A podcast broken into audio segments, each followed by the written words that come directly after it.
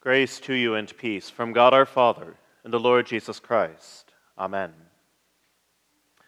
A blessed new year to you all, and since today is the first day of the year, a blessed celebration of the circumcision and naming of our Lord to you all.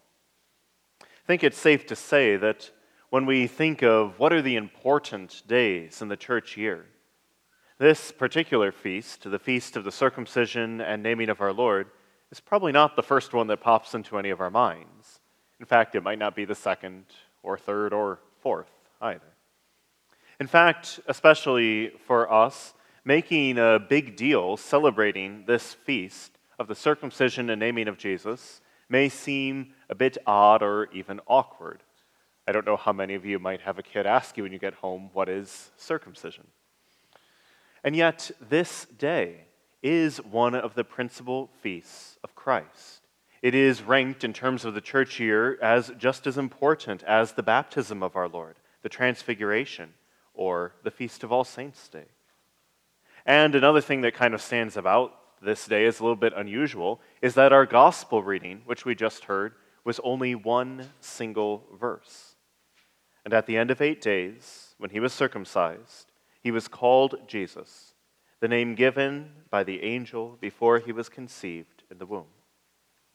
And yet, even though it's just one single verse, this verse beautifully expresses that in Christ, and precisely because he is circumcised and named Jesus on the eighth day, he is fulfilling in himself all of the law and the prophets.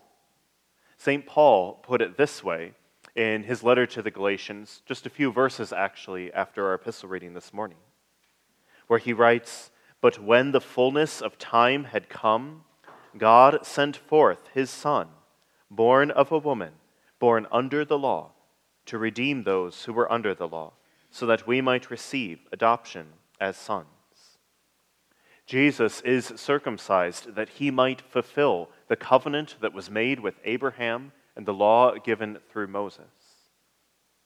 Now, if you sit down and read the Old Testament and you don't know about Jesus, you can get some pretty funny ideas.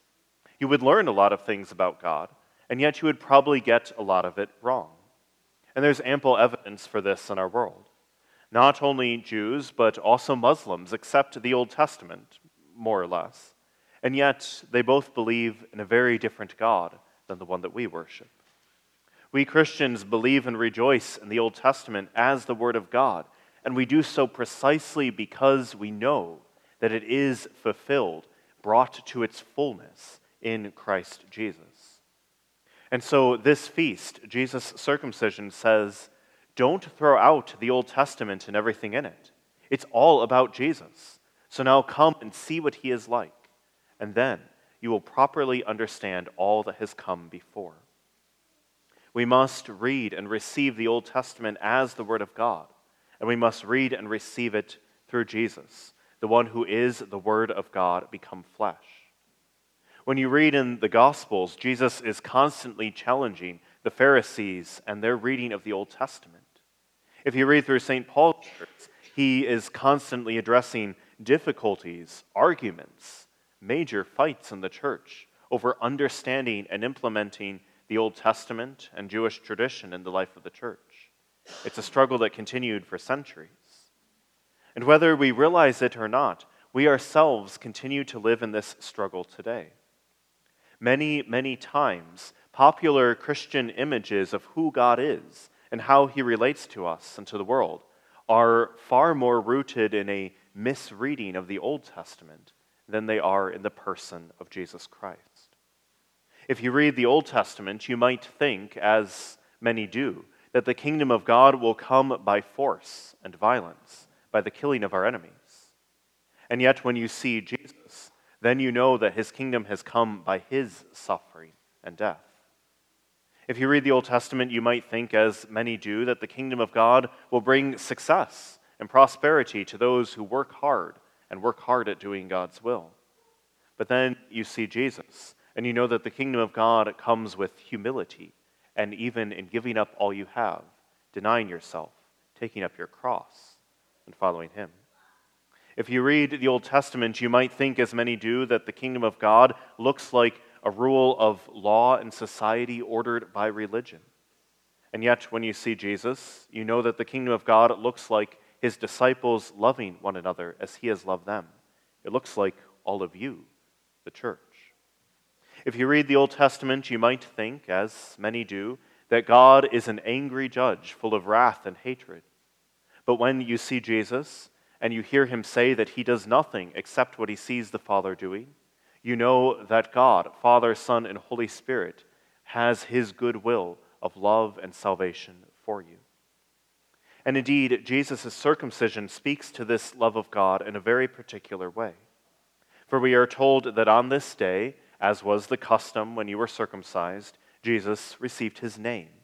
And the name given by God for his Son, born of Virgin Mary, is Jesus, which means the Lord saves.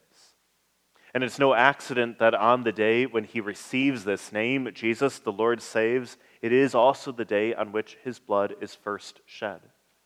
And so this day points us to the greater shedding of his blood on the cross, where Jesus fulfills the whole of the scriptures in perfect love towards God and towards us. For Jesus is the one whose blood sets us free to be God's people, of a better covenant, one that has the circumcision of our hearts by the Holy Spirit. And yet, on this day, it is not only that we see this foreshadowing of Jesus' blood shed for us, but also that by being circumcised, he is taking upon himself the whole of the law. He becomes on this day an Israelite, a member of the people of Israel, one bound by the law, the Torah given by God through Moses. And Jesus keeps this law perfectly.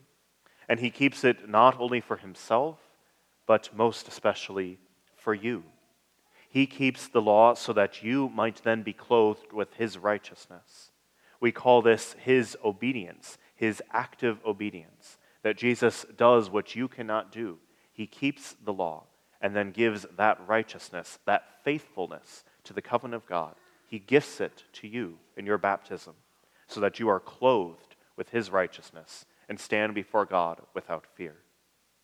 And so, how much more fitting could it be then that on this eighth day after Jesus' birth, the day on which he is circumcised and named, the day when the kingdom of God comes among us in the flesh and blood of Jesus, that this day is also our own celebration of the new year. For here we have the ultimate thing that is made new, that in Jesus' blood, by his perfect righteousness, you are renewed before God to live before him in righteousness and purity forever. To him be all the glory forever and ever. Amen.